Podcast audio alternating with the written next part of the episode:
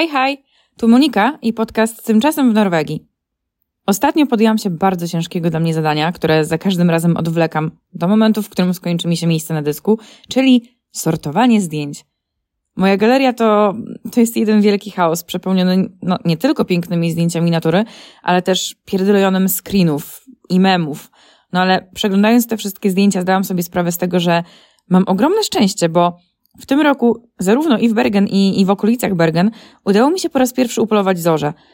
W tamtym roku robiłam do tego kilka podejść i jak tylko dostawałam alert z aplikacji, to od razu sprintem wbiegałam na Flojen, żeby, żeby polować na aurorę e, z ciemnego lasu, z dala od, od miejskich świateł, ale niestety ani razu nie udało mi się mm, takiej zorzy złapać. No ale jednak 2023 jest, jest o wiele bardziej łaskawy póki co i bardzo mnie to cieszy, bo dla mnie, osoby, która jest na maksa zakochana w naturze, jaram się, wiecie, byle rzeczką, byle strumykiem, byle kroplą deszczu, no to ten pokaz na niebie zawsze jest dla mnie mega wyjątkowy. W samym Bergen widziałam zorzę ze, ze trzy, cztery razy, ale była ona bardzo słaba. Mm, a takiej naprawdę mockiej, mocnej e, norweskiej zorzy doświadczyłam e, tylko raz za miastem, ale no niestety nie mogę tego porównać do, do tego, co doświadczyłam mieszkając na Islandii. Islandzkie pokazy to, to było coś jedynego w swoim rodzaju. Tym bardziej, że mieszkałam pośrodku niczego i niebo nie było skażone miejskimi światłami.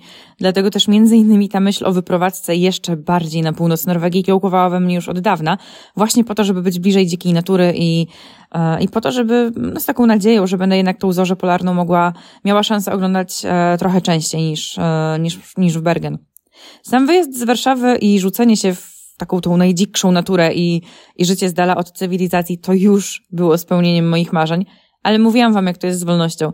Im bardziej e, wyszłam ze strefy komfortu, tym lepiej widziałam, jak, jak wiele mogę zrobić i, i jak bardzo nic mnie nie ogranicza. Jasne, e, każdy z nas zawsze w jakiś sposób jest przycumowany do pewnych e, rzeczy, ale ja po prostu uświadomiłam sobie, że okej, okay, muszę zastanowić się, czego chcę, co mogę zrobić, żeby zbliżyć się do, do tego celu, jakie działania, jakie nawyki będą mnie do tego celu każdego dnia przybliżać i co najważniejsze, zaakceptować to, czego na dany moment nie mogę zmienić.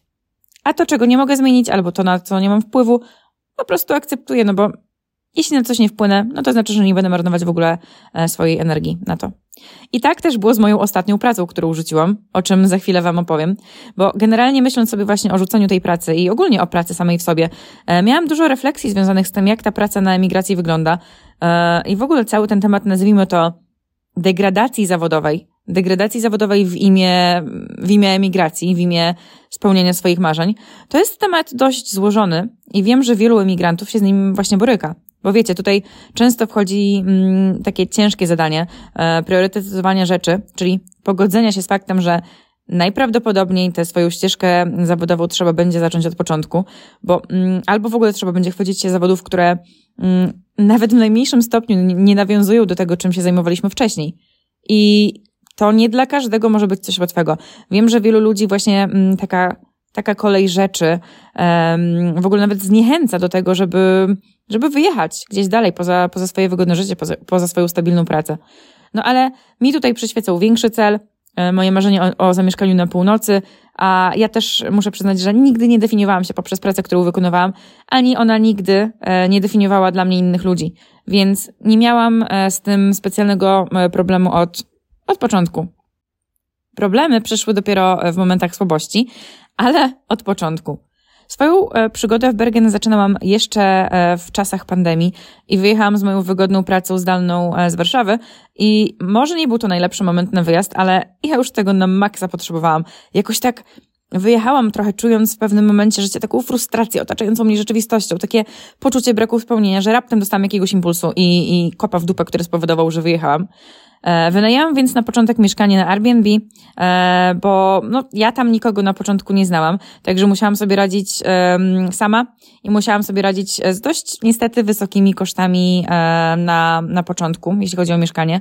Jako, że byłam zatrudniona przez, przez oddział warszawski, ale na rynek duński i norweski, no to oczywiście myślałam sobie, że raz, dwa znajdę pracę, Zaczęłam aplikować przez LinkedIna, będąc przekonaną, że ho, ho, ho, niedługo gdzieś na pewno się zaczepię.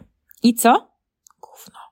No niestety, to było moje pierwsze zderzenie z rzeczywistością na emigracji, która nie jest kolorowa. Jak się rzuca wszystko i, i jak się jedzie samemu szczególnie. Po pierwsze, nawet mm, jeśli, jeśli pracowałam w jakiejś tam, no powiedzmy, no, międzynarodowej dobrej korpo, to przeniesienie się do oddziału norweskiego wcale nie jest już takie proste i oczywiste, bo w wielu e, oddziałach e, wymagają mm, języka norweskiego na, na wysokim poziomie.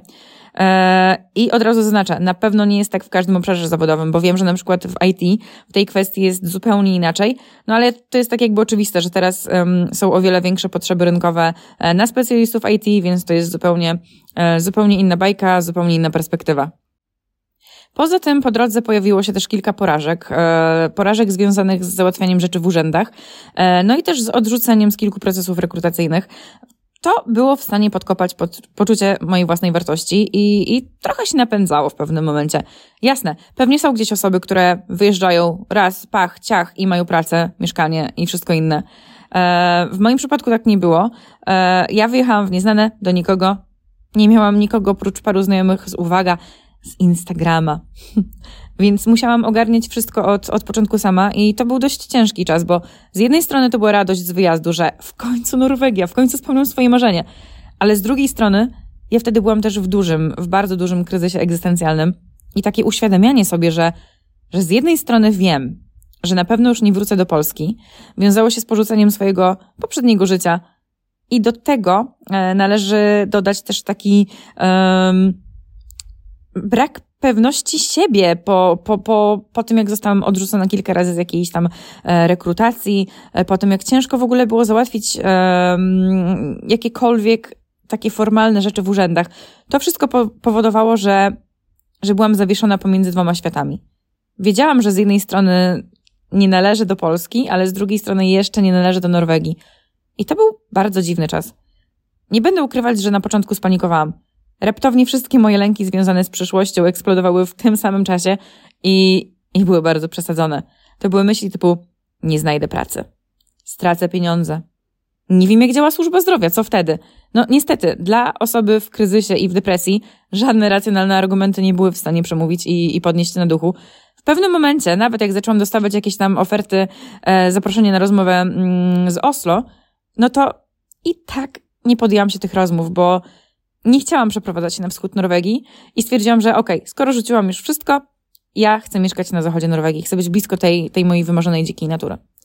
No i ten chaos początków, wybuch lęków i też obserwowanie tego, jak taki wyjazd powoduje rozjeżdżanie się pewnych relacji z innymi ludźmi, z tymi, którzy zostali w Polsce, to był naprawdę ciężki czas. Ale wiecie, e, jak na niego teraz patrzę, to, to widzę, jak duży progres zrobiłam. Pokonałam swoje lęki i, i praktycznie całkowicie zażegnałam osobowość lękową. Pomogła mi wtedy oczywiście terapia, ale też bardzo mocny i wartościowy wpływ miały na mnie takie pogłębione rozmowy z osobami, że tak powiem, w tym takim wyjazdowym klimacie. No i oczywiście dużo medytacji, dużo kontaktu z naturą i, i połączenie się z, z własną energią. Na początku po, po serii udanych i nieudanych zdarzeń, mój wewnętrzny nomad stwierdził, że, że może tu nie chodzi o Norwegię, tylko, tylko o to, bym była cały czas w ruchu, bo po, po tych doświadczeniach pierwszych norweskich wyjechałam e, na krótkie okresy do, do, in, do kilku innych krajów. Po prostu jeździłam to tu, to tam, w zależności gdzie znalazłam e, tanie Airbnb i tanie loty. Mieszkałam też jakiś czas u przyjaciół z Islandii e, i był to smutny, ciężki, ale jednocześnie przepiękny czas, bo, bo to był czas transformacji. Dużo wyjazdów, dużo chaosu. Już sama przestałam ogarniać, gdzie i, i przez jaki czas mieszkałam. I to wszystko było dla mnie naprawdę wyjątkowym czasem i życiową lekcją. Dużo czasu spędzałam sama, dużo myślałam, resetowałam swój umysł i, i wykreślałam z niego wszystkie przekonania, które, które nie były moje i skupiałam się na kształtowaniu planów zgodnych w końcu ze mną. Generalnie teraz patrzę na ten czas z dużą refleksją i jestem w stanie stwierdzić, że, że po pierwszej próbie ja po prostu spanikowałam, bo bałam się pewnej konfrontacji z nowym, z nowym obszarem poza strefą komfortu.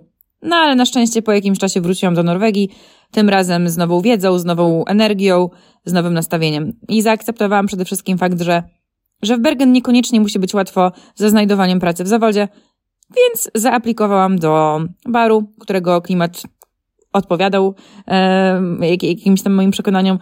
No i tutaj muszę przyznać, że było łatwo. E, znalezienie pracy w Bergen e, w barze, jedynie z językiem angielskim, było dla mnie ultra proste, bo po, po dniu, po dwóch dniach już e, dostałam pierwsze zaproszenia. No i generalnie wyglądało to tak, że za dnia pracowałam dla swojej, no już teraz poprzedniej korpozwawy, a wieczorami nalewałam piwo. Zależało mi na tym, żeby przede wszystkim w jakiś sposób siebie zaktywizować, zacząć poznawać ludzi, zacząć gadać po norwesku. No i dosyć ciężkie jednak było to, żeby, żeby się przestawić na tryb takiej intensywnej pracy, bo no, co tu dużo mówić. Żyjąc w Warszawie miałam, miałam bardzo wygodne e, i muszę przyznać, że trochę momentami wręcz takie leniwe życie.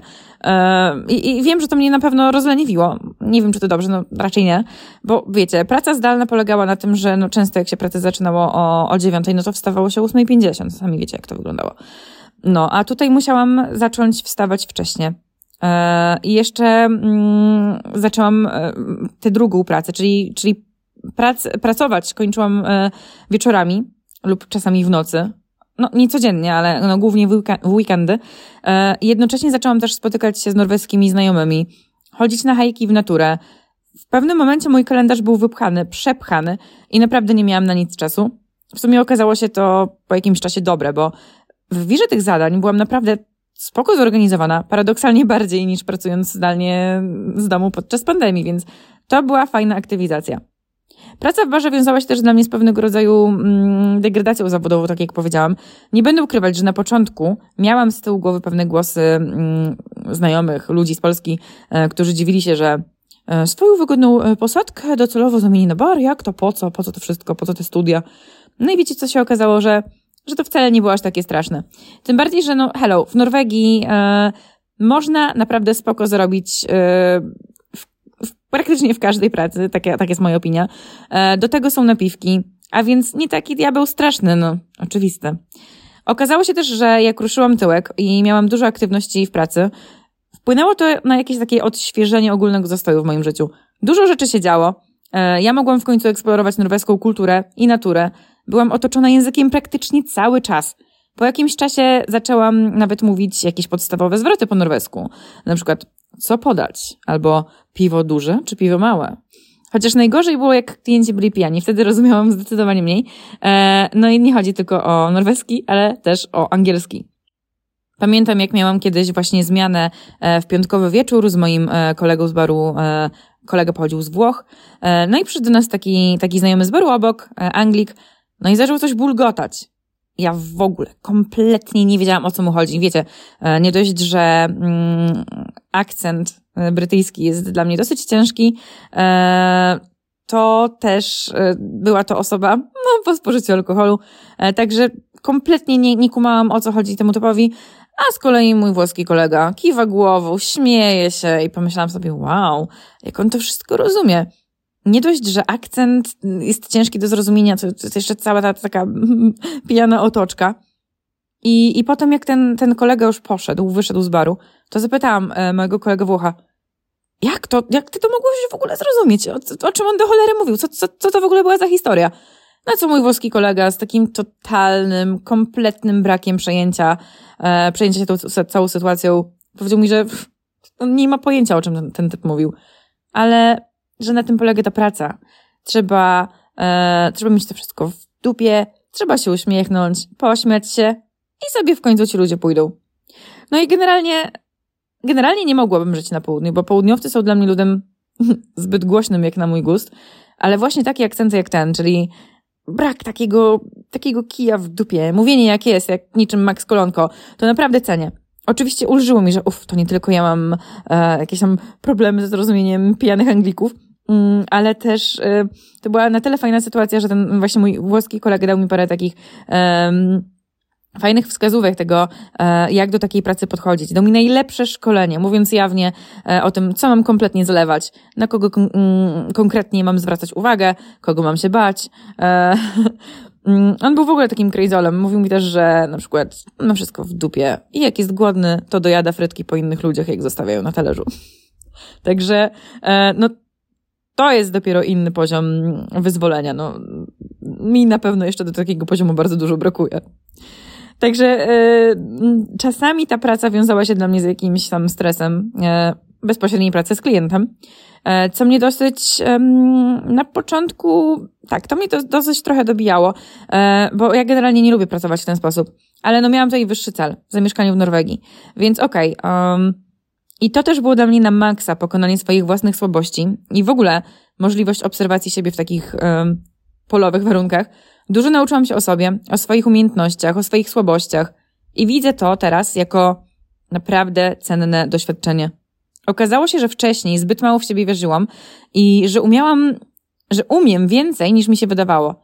Mm, ja bym w życiu nie powiedziała o sobie kilka lat temu, że, że będę zdolna do robienia takich rzeczy, jakie robię dziś. I to jest lekcja, którą, którą w tym wszystkim cenię najbardziej. Ale wiecie, co do barów, były też inne przypadki. Na przykład e, pijany Norweg e, kiedyś stwierdził, że to jest najlepszy serwis ever. I dał dla każdej osobie na barze napiwek rzędu, no tam nie wiem, 500 złotych. E, albo, a potem postawił drinka dla każdej osoby będącej wtedy w barze. No normalnie jak, jak w filmie. Ogólnie poznałam też kilka, kilka fajnych osób właśnie przez to, że stałam za barem i nawet dostałam ofertę pracy w sąsiednim barze. Także była to yy, taka przypominajka dla mojego wewnętrznego introwertyka, że, że jak się wychodzi na zewnątrz, to się trafia na okazję i że może czasami jednak warto wyjść częściej z domu. Wyjść z domu do ludzi, oczywiście, bo w naturze to jestem bardzo często. Jeśli chodzi o moje emigranckie przemyślenia, to miałam e, też okazję pracować na, na recepcji w takim fancy hotelu, gdzie nie wytrzymałam zbyt długo, bo doświadczyłam beznadziejnego traktowania w pracy.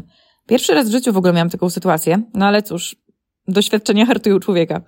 Był to generalnie hotel e, cztero czy tam e, pięciogwiazdkowy, zespół bardzo międzynarodowy, na rozmowie z menedżerką recepcji wydawało się naprawdę sympatycznie. Pierwszego dnia szkolenia w godzinach e, porannych e, cały czar prysł. Przyszła mm, na check-in, przyszła jakaś para e, pochodząca ze Stanów, no i mm, facet zażądał pomocy z parkingiem. No to co, no, poszłam pomóc. Oboje byli kompletnie pijani, a może patrząc na ich źrenicę powinno powiedzieć coś innego. Ledwo generalnie trzymali się na nogach. Ten typ, nazwijmy go roboczo Jerry. Mm, Jerry okazał się być totalnie pijany e, i słuchajcie, mm, zaparkował samochód w taki sposób, że zablokował ulicę. E, samochody zaczęły trąbić, e, w ogóle powstał bardzo dużo korek i on nie mógł ruszyć. Był tak pijany, że nie mógł ruszyć, po czym zaczął mnie błagać, bym przestawiła mu samochód. No więc generalnie nie powinnam tego robić, ale mm, jakby w stresie tej całej sytuacji no, wsiadłam do samochodu i po prostu mu ten samochód przestawiłam. Po chwili wybiega za, za nami żonka, i żona Jerego zaczęła wyzywać mnie od najgorszych słów na K, pytając mnie, od kiedy chcę się przespać z jej mężem?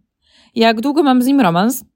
A po chwili stwierdziła, że nie, to nie chodzi o mnie, to chodzi o tą drugą laskę z recepcji. Że to ta druga, druga laska z recepcji na 100% ma romans z Jerem. No, kumacie to?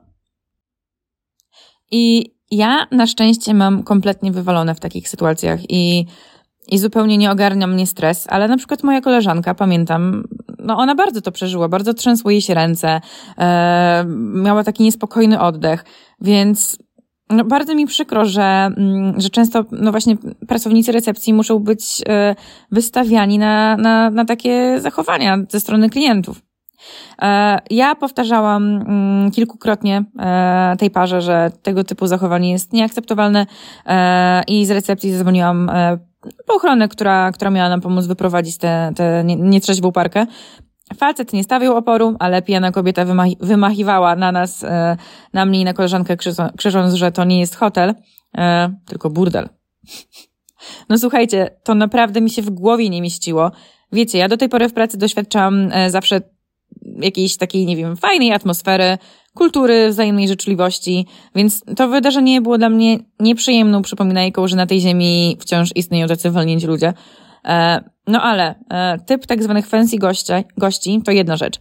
Dość nieprzyjemne było też dla mnie to, że na co dzień musiałam zachowywać wiecznie taki, wiecie, poker face, nadmierny spokój, profesjonalizm w obliczu gości, którzy mieli się za ekskluzywnych, ale nie było w nich za grosz kurtuazji, czy jakiejś takiej, czy jakiegoś takiego zwykłego ludzkiego szacunku do drugiej osoby.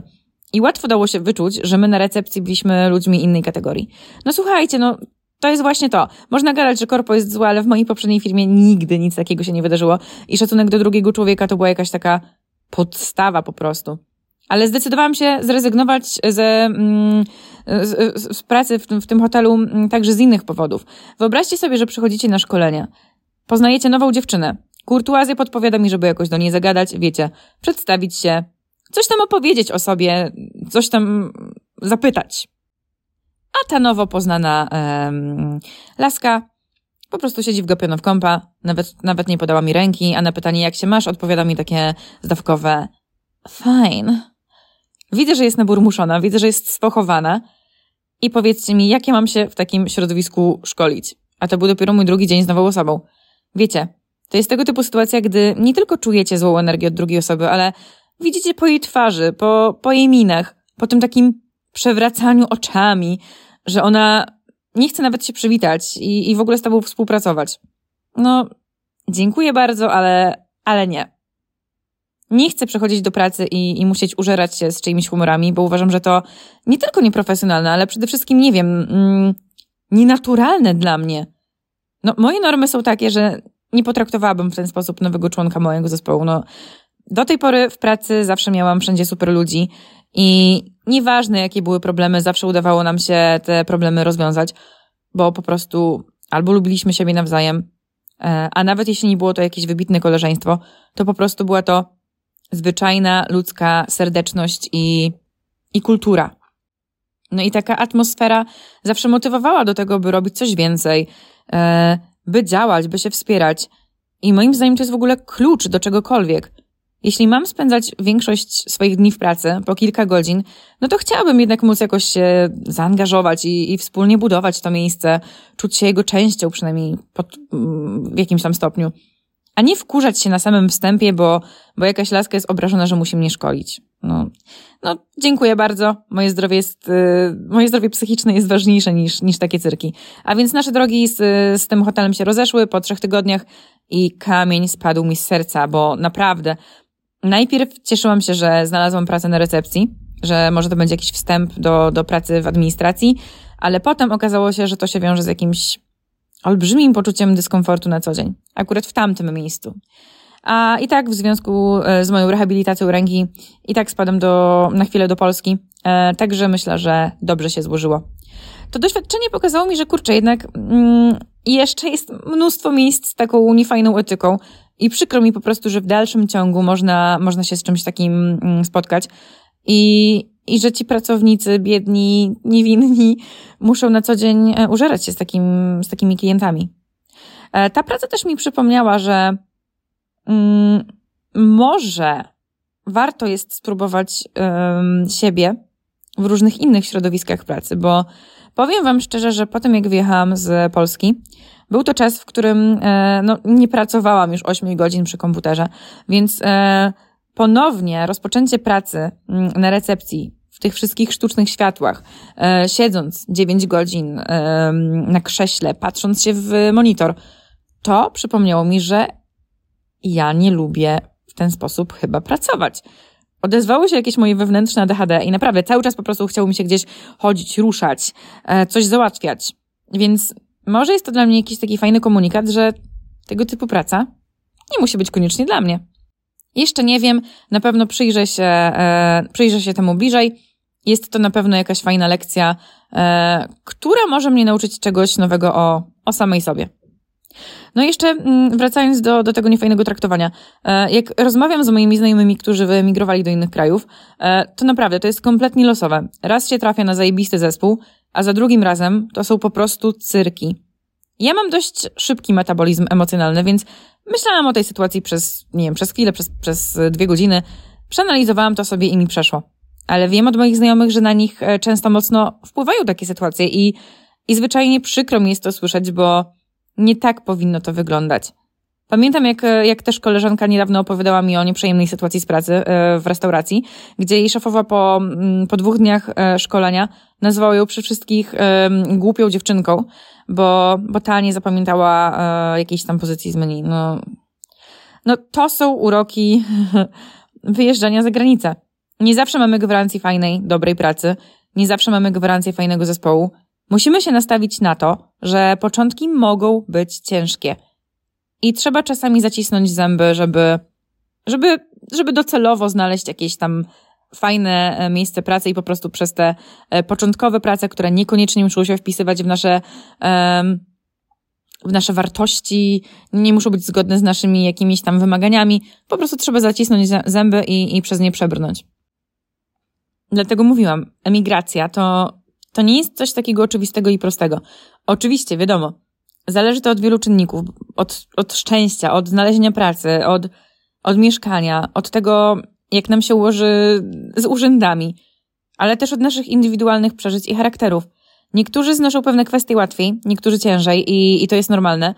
Ja myślę, że i tak mam dość mocny charakter, ale no, były pewne sytuacje, były pewne serie niepowodzeń, które w połączeniu z epizodami depresyjnymi potrafiły po prostu mnie zmieść z planszy, no. Emigracja w moim przypadku to jest jeden wielki challenge, jedna wielka przygoda, wyzwanie, ale akurat to już w sobie odkryłam, że, że ja to na maksa lubię, bo mimo wielu trudności po drodze, ja czuję, że żyję. Czuję, że żyję, kiedy muszę załatwiać rzeczy wokół mnie w innym języku, że muszę iść gdzieś coś załatwić, mm, że jestem w innym kraju, że jest tyle dodatkowych questów, tyle dodatkowych zadań pobocznych. Wygodne życie w Warszawie mnie nudziło, co tutaj dużo mówić. No bez kitu, na maksa, to mnie uśpiło i, i, i wysysało ze mnie jakieś życie. Także pewnych y, cech, y, jeśli chodzi o mnie, no, do, dowiedziałam się dopiero będąc na emigracji, dopiero wyjeżdżając, dopiero odkryłam, kim jestem, odkryłam, co sprawia, że, że czuję więcej energii, e, jakie, jakie są moje mocne słowy, jakie mocne strony, jakie słabe strony. A to są na maksa istotne kwestie w takiej, w takiej samoświadomości, w takiej reewaluacji samych siebie. Także mm, w moim przypadku naprawdę emigracja pokazała mi wiele rzeczy o samej sobie. Chciałabym Wam bardzo podziękować za, mm, za polecajki mikrofonów, e, które od Was dostałam. Zapomniałam zupełnie zaglądać w requesty na, na Instagramie i i tak też te wiadomości się tam kisiły. Na maksa jestem Wam wdzięczna za te wszystkie wiadomości. E, już niedługo wybieram się do Polski i na pewno tam zakupię jakiś mikrofonix, więc mam nadzieję, że już niedługo będziecie mogli mnie e, słyszeć w lepszej, w nowej odsłonie, w nowej jakości. E, no bo mój powrót do Norwegii po Polsce będzie się też pokrywać również z przeprowadzką do Trondheim. O, nie mogę się doczekać, naprawdę. Słuchajcie, zapraszam Was do followowania, e, tymczasem e, w Norwegii na Instagramie i na YouTubie. No i oczywiście będę też wdzięczna za, za ocenianie tego podcastu na Spotify, bo ptaszki ćwierkają, albo może w moim przypadku powinno powiedzieć e, kruki Odyna kraczą, że to ważne. Także będę Wam bardzo wdzięczna. Dziękuję za odsłuchanie dzisiejszego odcinka. Słyszymy się już niedługo. Hade!